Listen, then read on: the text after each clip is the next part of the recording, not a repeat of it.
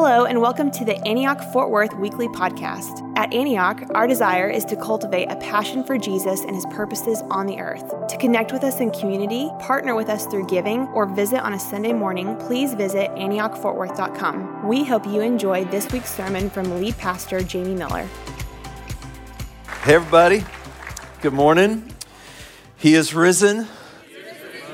Indeed. Amen. We're joining with our brothers and sisters. I just love imagining that.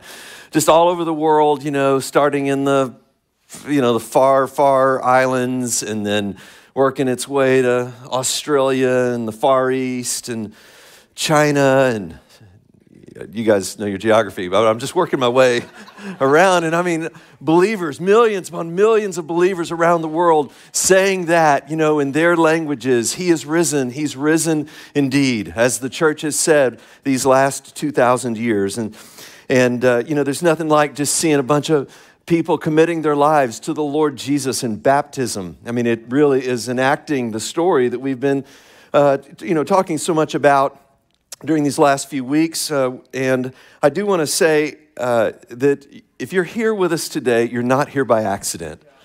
Um, just you're not here by accident. The Lord has a way of putting us in places and situations that allow us to meet Him. It's just you look back on your story and you go, "How did that happen? And how did that work out?" And yet, you know, here we are. And I feel that way. Just even this morning, I was leaning over to Kim and I just said, "We get to do this." You know, we get to do this. We get to worship the Lord like this. It's incredible. And I, I just want to say to you, as I'm saying that, it's, it's not an accident. I don't know what all the reasons are that maybe you came with a friend, maybe you came with a family member, but the Lord knows. And we've come through a season where there's been so many discouraging things that have happened, oppressive things. And just like Jesus is raised from the dead, you know what he does with us? He raises up dashed hopes. He, he resurrects dreams. He resurrects our hopes and life and thinking and what we dream about for the future because He's so good to bring us out of darkness and into light, out of bondage and into freedom, out of death and into life. That's just, that's what He does. And so, my burden this morning is that you would encounter Jesus. I'm going to just say it up front that you would encounter the crucified, resurrected, and ascended Lord, Jesus, the living Christ. And so I want to just pause here for just a moment and let's just let's just pray for a second. You, you pray in your own words, but just, just say something to Jesus like this Jesus, let me see you this morning. Jesus, let me encounter you today. Thank you, Lord. And you know, he's just, he's so good to do that. And, and it, it comes in unexpected and beautiful and wonderful ways. Well, on this Easter Sunday, we are actually continuing in a series that we've been in for the last couple of months. And uh, the series is called The Story We Find Ourselves In. And we went to great pains to make sure that the resurrection ended up on this day. Had to do some, you got, some of you guys were like, why'd you cover 1,400 years on that one sermon? It kind of had to do with today. That's, that's it, actually. So, the story that we find ourselves in, and uh, here, here's the series in one sentence. I don't know if I, yeah, we got the notes. It's about learning to read the Bible through the lens of Jesus and how we as individuals and as a people fit into the story of God. And I don't know about you, but man, it's just expanding the way I'm reading the Bible. I think we were going through the crucifixion scriptures in just a fresh way on Friday night because we've been immersed in the story. And today we're looking at the resurrection, the ascension, and Pentecost. All right, so if you'll flash the story up there, I'll kind of do a little bit of a re- review here.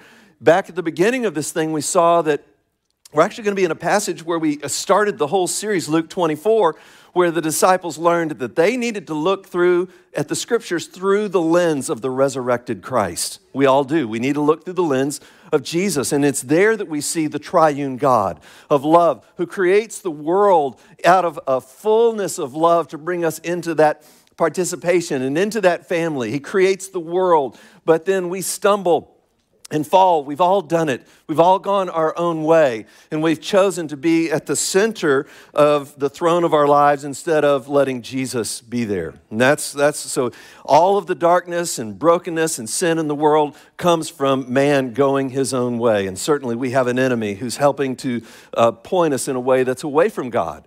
But God, in his mercy, comes to Abram. Um, he scatters the people who are trying to pull together and build a, tab- a, tower uh, at Babel. And then the very next thing he does is comes to Abraham, Abram at the time, and he makes a promise. Through you and through your family, I'm going to bless all the nations of the world. All nations will be blessed through you and your family. And he comes and he makes a promise to Israel. He sets them off as his very own people. And they, the laws like this, this boundary marker around them that makes them a peculiar people, set apart for God. And so, but the problem is, then they end up being like everybody else do, doing all the sins and idolatry and stuff, and the prophets come and they warn them, stop doing that stuff, stop doing that stuff, or you're going to be sent into exile. But they keep doing that stuff, and they keep doing that stuff, right? And so ultimately, the ultimate Israelite comes. God in the flesh is born of the Virgin Mary, the Lord Jesus Christ, the Son of the living God and he's born. And so he's in the world and working ministry and showing people how to live for God as humanity was intended.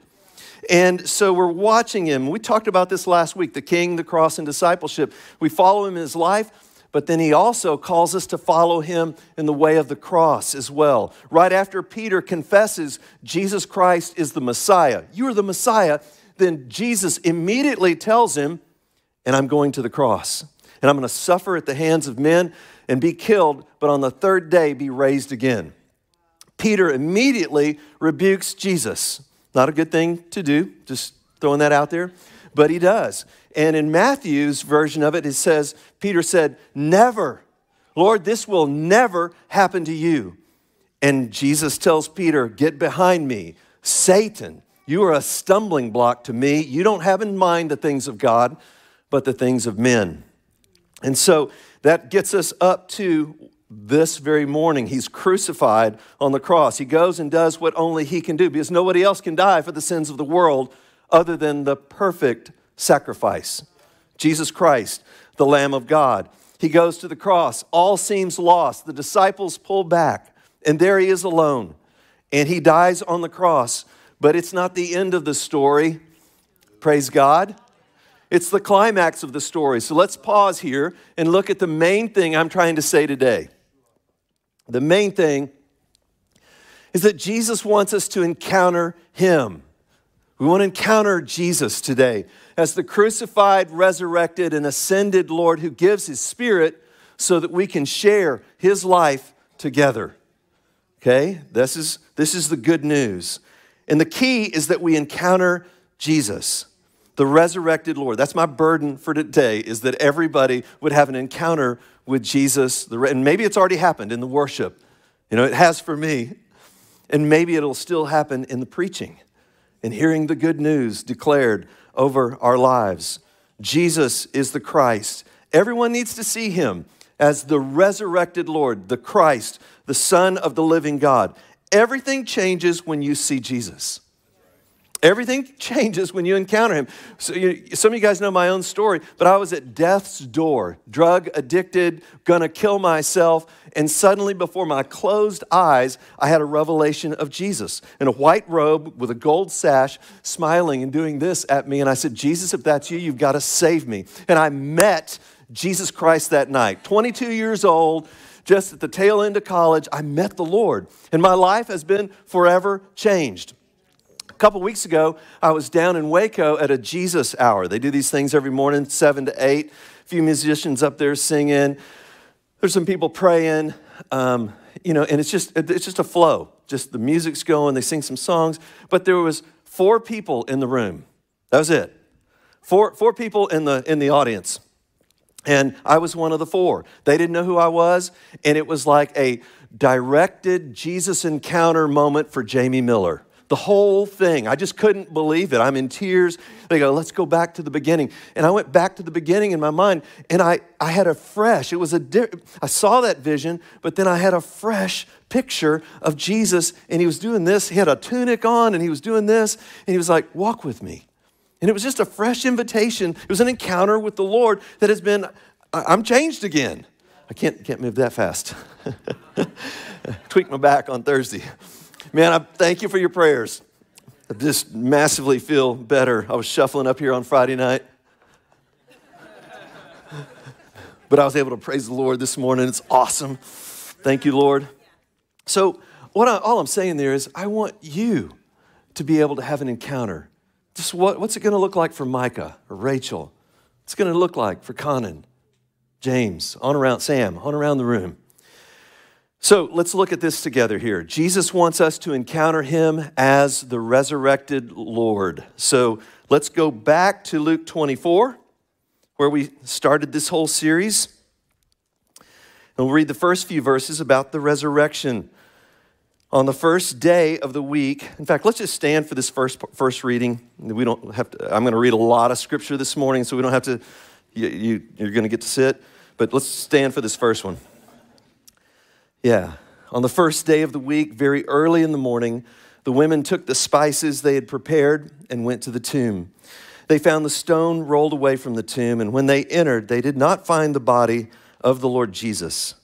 While they were wondering about this, suddenly two men in clothes that gleamed like lightning stood beside them. In their fright, the women bowed down with their faces to the ground. But the men said, Why do you look for the living among the dead? He is not here, he has risen. Remember how he told you while he was still in Galilee the Son of Man must be delivered to the hands of sinners, be crucified, and on the third day be raised again. And then they remembered his words. And when they came back from the tomb, they told all these things to the eleven and to the others. It was Mary Magdalene, Joanna, Mary, the mother of James, and the others with them who told the, this to the apostles. But they did not believe the women because their words seemed to them like nonsense. Peter, however, got up and ran to the tomb, and bending over, he saw the strips of linen lying there by themselves, and he went away, wondering to himself what had happened. This is the word of God, and we say, Thanks be to God. Y'all have a seat? So, just, we're going to keep reading, but this is one of those sermons where it's like you're just reading the story. The story kind of just preaches itself, you know? And, uh, but I did want to make a point about the women who were the first to see Jesus. You know, in Matthew's version and in John's version, not only do angels appear to them, but Jesus himself appears to them, and he is the one who sends them to the apostles. So they are rightly called the apostles to the apostles. Just wanted to point that out. All y'all women in this room, thank you, Jesus, for for sent ones who will share the good news about the resurrection of Jesus with others. Let it happen, Lord. I'll continue reading. So now you've got the road to Emmaus.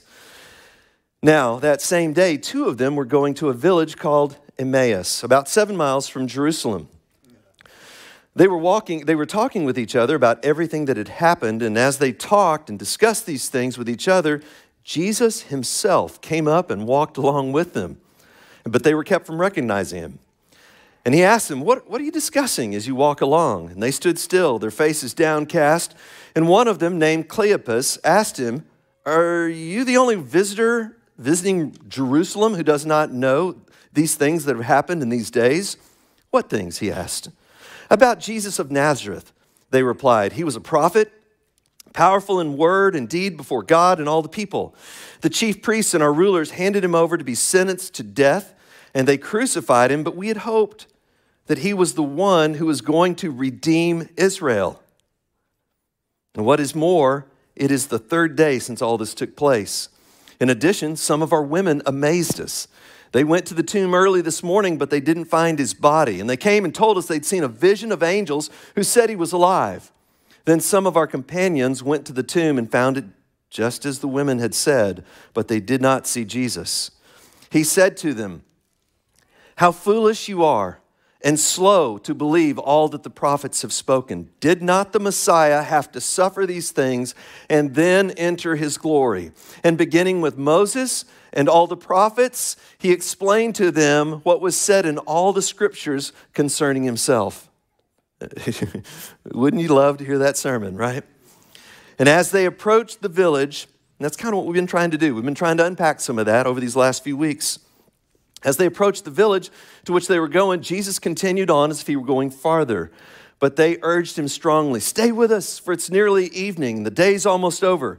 So he went in to stay with them. And when he was at table with them, he took bread, gave thanks, and broke it, and began to give it to them. Then their eyes were opened, and they recognized him. They asked each other, Were not our hearts, and he disappeared from their sight. And they asked each other, Were not our hearts burning within us while he talked with us on the road and opened the scriptures to us? And they got up and they returned at once to Jerusalem, and they found the eleven and those with them assembled and saying, It's true, the Lord has risen and has appeared to Simon. And then the two told what had happened to them on the way and how Jesus was recognized by them when he broke the bread.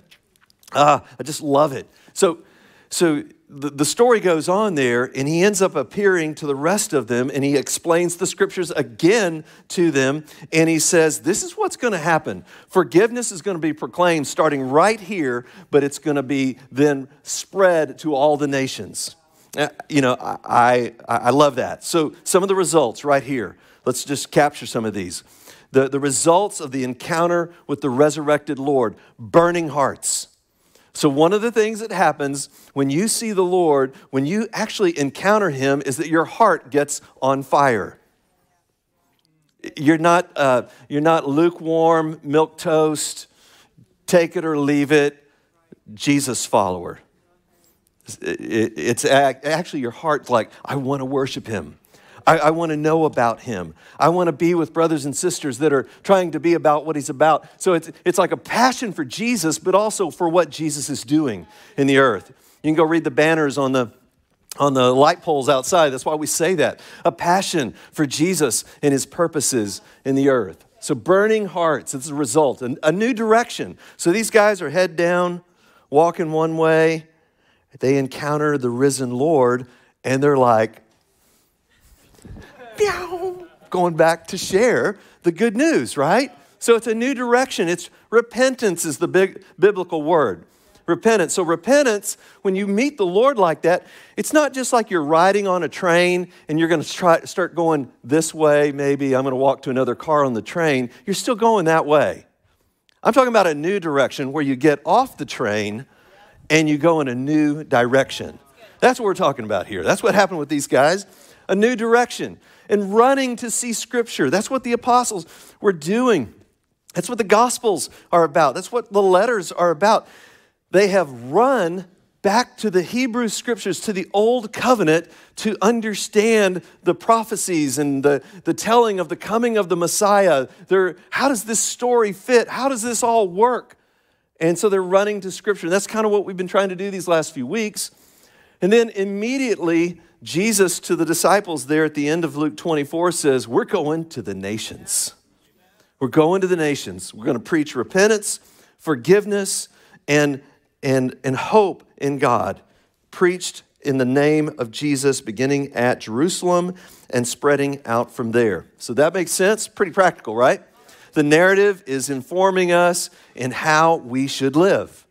So that's the first thing. Then, is Jesus wants us to encounter him as the resurrected Lord. It changes everything. He wants us to encounter him then as the ascended Lord. So that next paragraph there at the end of Luke 24 says, When he had led them out to the vicinity of Bethany, he lifted up his hands and he blessed them. And while he was blessing them, he left them and was taken up into heaven. And they, then they worshiped him and returned to Jerusalem with great joy. And they stayed continually at the temple. So, Jesus is not only the resurrected Lord, but he is the ascended Lord. And to say that he is ascended means to, it's for us to say that he is over all, that all authority in heaven and on earth has been given to him, that he is seated at the right hand of majesty, God in the flesh is now glorified with a resurrected, glorified body who will live forever, and he's at the right hand of God. And so it's really just a, a powerful scene. When you think about in the first century church, one of the most, uh, I was reading this uh, scholar, his name's Larry Hurtado. He was at St. Andrews or somewhere, but he died a couple of years ago. And he was a first century scholar and historian. And one of the things he said out of all of his study that blew him away was that the disciples immediately started worshiping Jesus as God. These Jewish Jewish believers, one God, you know, and they're suddenly worshiping the Son alongside and giving equal glory to God. Isn't that amazing?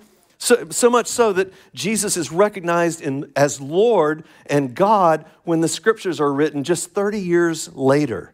He's already being, you know, identified in that way. It's just that that's amazing. That's the ascended Lord. And it takes on even more meaning as we think back through the story that we've just been reading over these last few uh, weeks.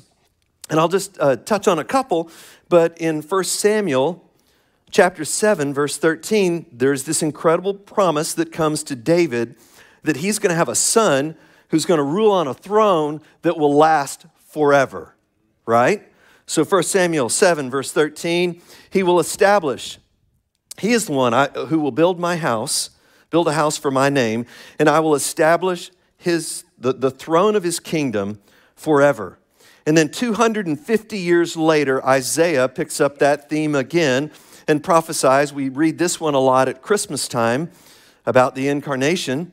For unto us a child is born, a son is given. But the next verse, verse 7 of chapter 9, of the greatness of his government and peace, there will be no end. He will reign on David's throne and over his kingdom, establishing and upholding it with justice and righteousness from that time on and forever. The zeal of the Lord Almighty will accomplish this. And so Jesus steps into as this prophesied Messiah who is King and Lord and declared with power, I might say, through the resurrection of the dead from the dead to be the true King and Lord of the world. Come on. And in Daniel, just one of the last guys to write before the Testament is closed for those 400 years, Daniel has a vision in Babylon. And it's of the Son of Man coming with the clouds of heaven. He approached the ancient days and was led into his presence. This is Daniel 7, verse 14. And he was given authority, glory, and sovereign power. All nations and peoples of every language worshiped him. His dominion is an everlasting dominion that will not pass away, and his kingdom is one that will never be destroyed. This is the Lord, ascended Lord. And it's good for us that he ascends so that he can pour out who he is in the power of his spirit. And to that we turn now. So he's the resurrected and ascended Lord. He is, uh, we want to encounter him at Pentecost and the giving of the Spirit. We're covering some ground today, aren't we? Isn't it fun? Just so at Pentecost. So Flip over in your Bibles to Acts 2. Just if you got it, papers rattling right now. I can hear it. I hear fingers sliding on phones too. Flicking up, flicking up. Acts 2. Okay, a couple things before I, I, I read some of this sermon, because again, the sermon from Peter is going to pull in all of these cool pieces that we've been talking about over the last few weeks. But Pentecost, again, remember the story of Israel. And that's going to help us understand what's going on at, at Pentecost. So Israel's delivered from Egypt out of bondage, right? And then 50 days later, and that's what Pentecost means 50 days after Passover. So it's 50 days after the Passover, they're delivered out of Egypt, and they end up at Mount Sinai where God gives them the law. He, he gives them his words. He gives them his words. And so now, 50 days, well, and also he's sitting on top of that mountain as a pillar of fire. And so Jesus is the Passover lamb. And 50 days later, after he's ascended on the 40th day, 10 more days, so that's 50 days from the Passover, is Pentecost. And now tongues of fire come to rest on each one of these individual believers. The wind blows and the Spirit is poured out so that the law is then written on the hearts of believers. I mean, it's just like, that is incredible. And what Babel had confused and causing the languages to be confused and people spread out, suddenly now people are proclaiming in the, the, the good news of God in, in different tongues, and it's drawing people together.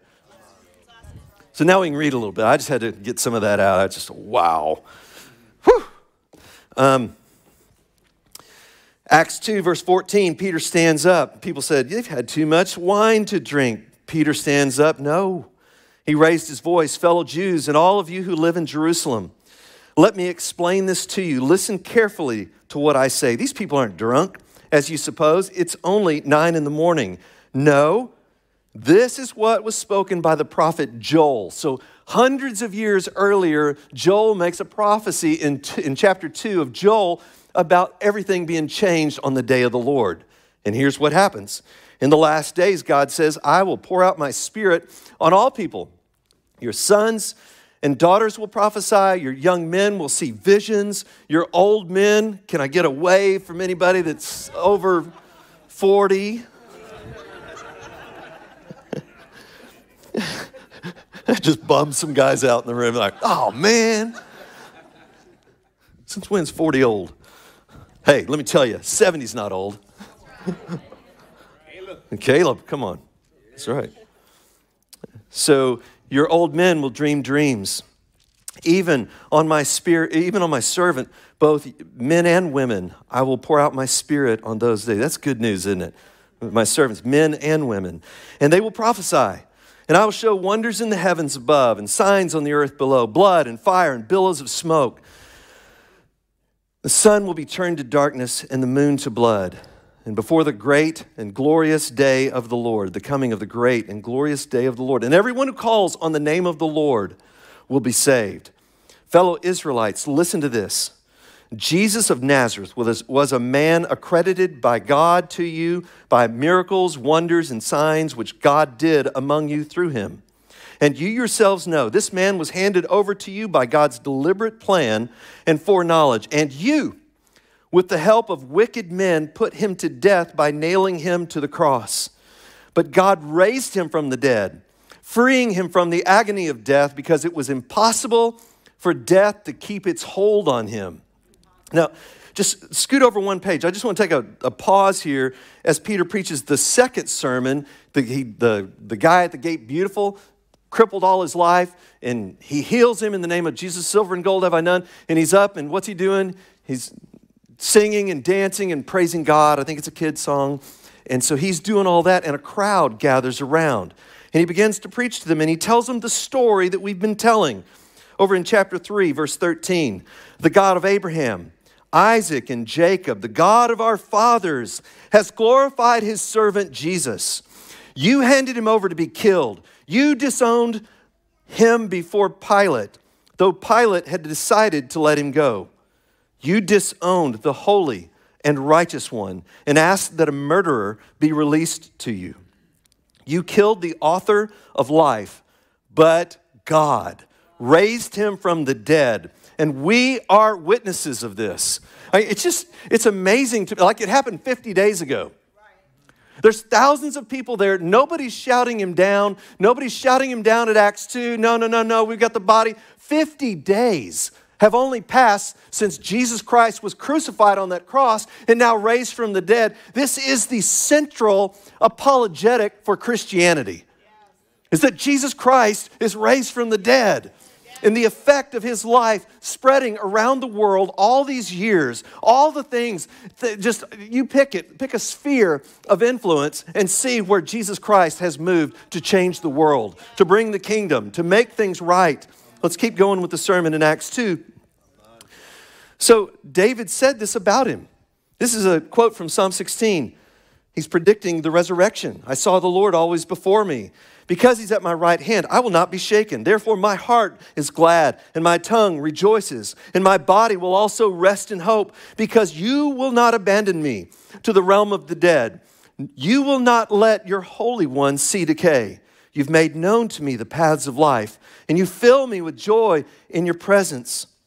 Fellow Israelites, I can tell you confidently that the patriarch David died and was buried, and his tomb is here to this day. It's right over there. But he was a prophet, and he knew that God had promised him on oath that he would place one of his descendants on the throne. And seeing what was to come, he spoke of the resurrection of the Messiah, that he was not abandoned to the realm of the dead, nor did his body see decay. God has raised this Jesus to life, and we are all witnesses of it. Again, we're witnesses. He said it in three, he's saying it here again in two. We're witnesses. Exalted to the right hand of God, he has received from the Father the promised Holy Spirit and poured out what you now see and hear. For David did not ascend to heaven, and yet he said, The Lord said to my Lord, The Lord said to my Lord, Sit at my right hand until I make your enemies a footstool for your feet. Therefore, let all, okay, right there too. That's um, a little distracted by this paper. Um, Psalm 110 is the most quoted psalm in the New Testament. That, that right there bit about the ascension of Jesus Christ to the lordship and to the throne. The Lord said to my Lord, his descendant, Sit at my right hand until I make your enemies a footstool for your feet. Therefore, let all Israel be assured of this God has made this Jesus, whom you crucified, both Lord and Messiah. There's the announcement. The kingdom is here. When the people heard this, they were cut to the heart and said to Peter and the other apostles, Brothers, what shall we do? And Peter replied, Repent and be baptized, every one of you, in the name of Jesus for the forgiveness of your sins, and you will receive the gift of the Holy Spirit. The promise is for you and your children, and for all who are far off, for all whom the Lord our God will call. And with many other words, he warned them and pleaded with them Save yourselves from this corrupt generation. And those who accepted the message were baptized, and about 3,000 were added that day. Which is just amazing when you think about it. So he's preaching this message about somebody who died 50 days ago, was raised again on the third day, and is now proclaiming that he is the true king and Lord over all the world. He is the Messiah. It's not the way we thought, but he is the king. He is the Messiah. He's Israel's God in the flesh, and he has died for the sins of the world and been raised by the power of God walking around, appearing to them, and now exalted to the right hand of God, where he will again one day come to judge the living and the dead. That is the truth. Jesus Christ died for the sins of the world. One of the guys I look up to a lot, or from the past, his name is Watchman Nee, planted about 500 churches in China and ended up really changing China, you know, as the house, as things went underground and all of that. He spent the last 20 years of his life in prison. He couldn't, he couldn't write things, everything was censored. And, but he kept up, somebody said they got his pillowcase after he died, and he had written the characters for, and this is it Jesus Christ died to save the sins of the world. This is the greatest truth known to man. Just written over and over again so many times that it could be read with just his finger tracing those characters. So it's, it's powerful. The church is born, all those people being baptized. I mean, I guess it took a while too, right? I mean, it took us, you know, a little bit to get seven or eight. What, you know, just 3,000. name of the Father, Son, and Holy Spirit. Jesus, yeah, come on. Just jump. I'm going as fast as I can. 3,000 people. Wow. So, what does this mean? A, a, a, new, a new community, a new people is started there as they're baptized. So, what does this mean? I just want to break this down. We're, we're basically done here. And this is what I, I, if we're encountering Jesus, some of this is going to be happening to somebody that's listening to me preach. Somebody, somewhere is going to be being changed. What happens when we encounter the resurrected and ascended Lord? Our hearts burn. You know, I, I'm not passive up here about this good news. You know, it matters. My heart's burning with a desire for you to know Jesus, a passion for Jesus and his purpose, a new direction. Again, they're going one way, but then they're running to tell others. There's a repentance there. They got off the old train and they're running the other way. There's power from on high. Stay until you receive power from on high. We had a word a couple weeks ago about this, this last season being kind of an upper room season where, where only the people that really wanted to be here were here. But you know what happens on the other side of the upper room? And, and the Lord moves. I don't know what it's going to look like totally, but expect power from on high. You know, healings and God moving in people's lives, wonderful stories of salvation, and worship being stirred in our hearts. They worshiped Jesus. They saw him lifted up high and exalted, and they worshiped him. Worship gets stirred in our hearts when we see and have an encounter with the resurrected and ascended Lord, right? Worship gets stirred in our hearts. Repentance, baptism, and forgiveness that's the Acts 2 encounter. You know, what do we do? This is true. What do we do? Be baptized, every one of you, for the forgiveness of sins. Receive the gift of the Holy Spirit. That may, and, and I'll just, I want to go ahead and say, I was at, uh, I was at Awaken in Florida, and uh, there's about 100 plus college students gathered around a pool. They met some guy out witnessing there in Panama City Beach. And this guy shares a testimony. Had his, his family came in from, he, they were there partying and stuff, but his family comes in from other parts of Florida and they're there, and it's incredible, man. People cheering and everything. And then somebody stands up at the end of that and they go, Hey, there's, there's water here. Does anybody else need to be baptized?